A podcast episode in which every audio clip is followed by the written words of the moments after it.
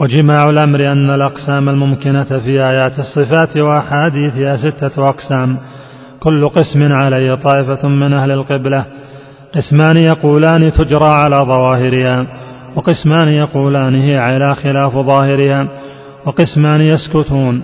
أما الأولان فقسمان أحدهما من يجريها على ظاهرها ويجعل ظاهرها من جنس صفات المخلوقين فهم المخلوقين فهؤلاء المشبهة. ومذهبهم باطل أنكره السلف وإليه يتوجه الرد بالحق. والثاني من يجريها على ظاهرها اللائق بجلال الله كما يجري ظاهر اسم العليم والقدر والرب والإله والموجود والذات ونحو ذلك على ظاهرها اللائق بجلال الله. فإن ظواهر هذه الصفات في حق المخلوقين إما جوهر محدث وإما عرض قائم به. فالعلم والقدرة والكلام والمشيئة والرحمة والرضا والغضب ونحو ذلك في حق العبد أعراض. والوجه واليد والعين في حقه أجسام. فإذا كان الله موصوفا عند عامة أهل الإثبات بأن له علما وقدرة وكلاما ومشيئة. وإن لم يكن ذلك عرضا يجوز عليه ما يجوز على صفات المخلوقين. جاز أن يكون وجه الله ويداه ليست أجساما يجوز عليها ما يجوز على صفات المخلوقين. وهذا هو المذهب الذي حكاه الخطابي وغيره من السلف وعليه يدل كلام جمهورهم. وكلام الباقين لا يخالفه أمر واضح. فإن الصفات كالذات فكما أن ذات الله ثابتة حقيقة من غير أن تكون من جنس المخلوقات. فصفاته ثابتة حقيقة من غير أن تكون من جنس صفات المخلوقات. فمن قال لا أعقل علما ويدا إلا من جنس العلم واليد المعهودين. قيل له فكيف تعقل ذاتا من غير جنس ذوات المخلوقين؟ ومن المعلوم أن صفات كل موصوف تناسب ذاته وتلائم حقيقته. فمن لم يفهم من صفات الرب الذي ليس كمثله شيء إلا ما يناسب المخلوق فقد ضل في عقله ودينه. وما أحسن ما قال بعضهم إذا قال لك الجهمي كيف استوى؟ وكيف ينزل إلى السماء الدنيا؟ وكيف يداه ونحو ذلك؟ فقل له كيف هو في نفسه؟ فإذا قال لك لا يعلم ما هو إلا هو وكنه الباري غير معلوم للبشر. فقل له فالعلم بكيفية الصفة مستلزم للعلم بكيفية الموصوف. فكيف يمكن أن تعلم بكيفية صفة الموصوف ولم تعلم كيفيته؟ وإنما تعلم الذات والصفات من حيث الجملة على الوجه الذي ينبغي له. بل هذه المخلوقات في الجنة قد ثبت عن ابن عباس رضي الله عنهما أنه قال ليس في الجنة مما في الدنيا إلا الأسماء. وقد أخبر الله أنه لا تعلم نفس ما أخفي لهم من قرة أعين وأخبر النبي صلى الله عليه وسلم أن في الجنة ما لا عين رأت ولا أذن سمعت ولا خطر على قلب بشر فإذا كان نعيم الجنة وهو خلق من مخلوقات الله كذلك فما الظن بالخالق سبحانه وتعالى؟ وهذه الروح التي في بني آدم قد قد علم العاقل اضطراب الناس فيها. وإمساك النصوص عن بيان كيفيتها فلا يعتبر العاقل بها عن الكلام في كيفية الله تعالى مع أن نقطع بأن الروح في البدن وأنها تخرج منه وتعرج إلى السماء وأنها تسل منه وقت النزع كما نطقت بذلك النصوص الصحيحة. لا نغالي في تجريدها غلو المتفلسفة ومن وافقهم. حيث نفوا عنها الصعود والنزول والاتصال بالبدن والانفصال عنه وتخبطوا فيها حيث راوها من غير جنس البدن وصفته وصفاته.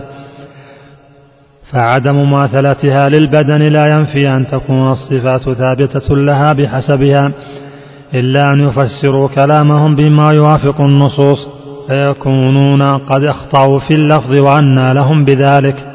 وأما القسمان اللذان ينفيان ظاهرها عن الذين يقولون ليس لها في الباطن مدلول هو صفة الله تعالى قط وأن الله لا صفة له ثبوتية بل صفاته إما سلبية وإما إضافية وإما مركبة منهما أو يثبتون بعض الصفات السبعة أو الثمانية أو الخمس عشرة أو يثبتون الأحوال دون الصفات.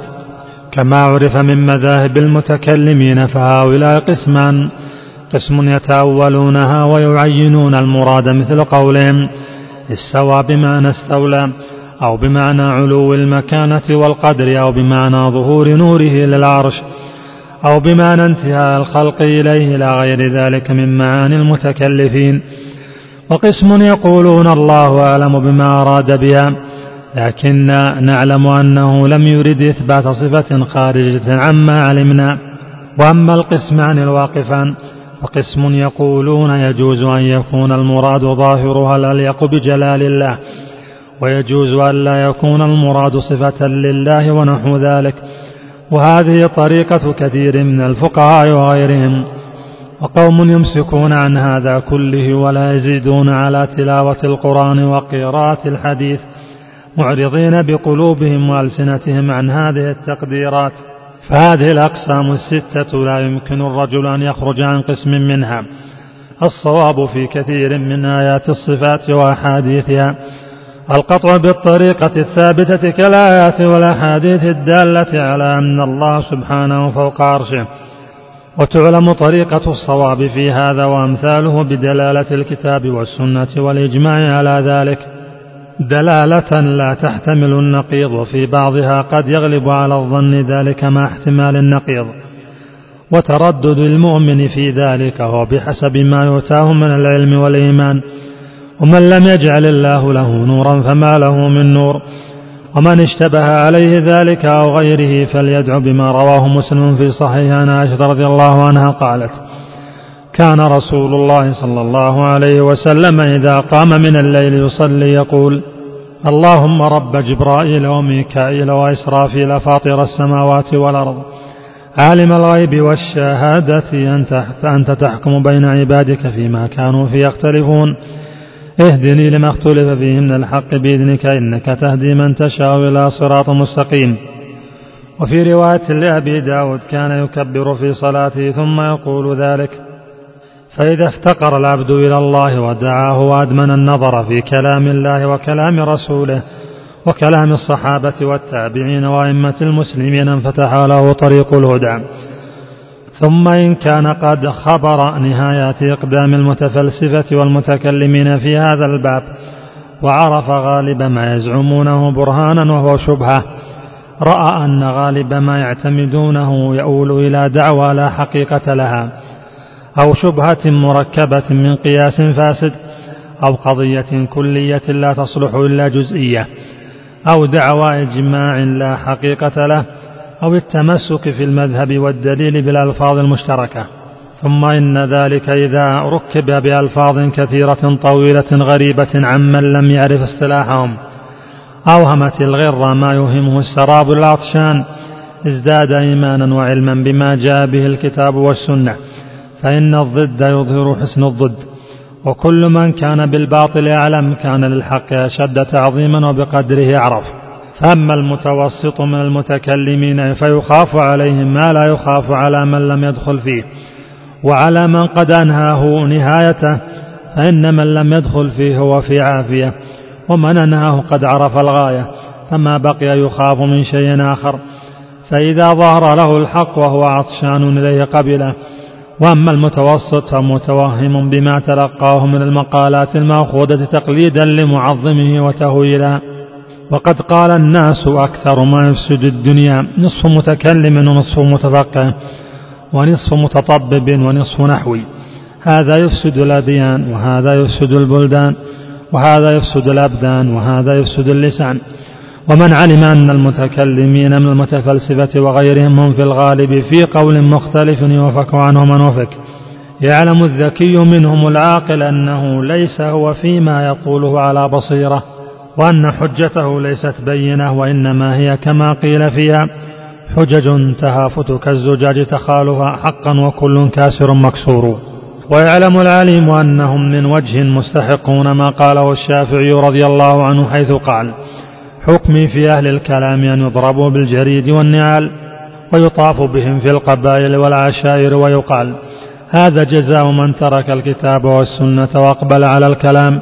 ومن وجه آخر إذا نظرت إليهم بعين القدر والحيرة مستولية عليهم والشيطان مستحوذ عليهم رحمتهم ورفقت عليهم. أوتوا ذكاء وما أوتوا زكاء وأعطوا فهوما وما أعطوا علوما.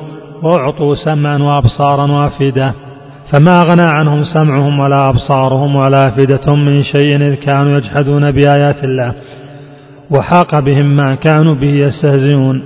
ومن كان عالما بهذه الأمور تبين له بذلك حفظ السلف وعلمهم وخبرتهم حيث حذروا عن الكلام ونهوا عنه وذموا أهله وعابوهم.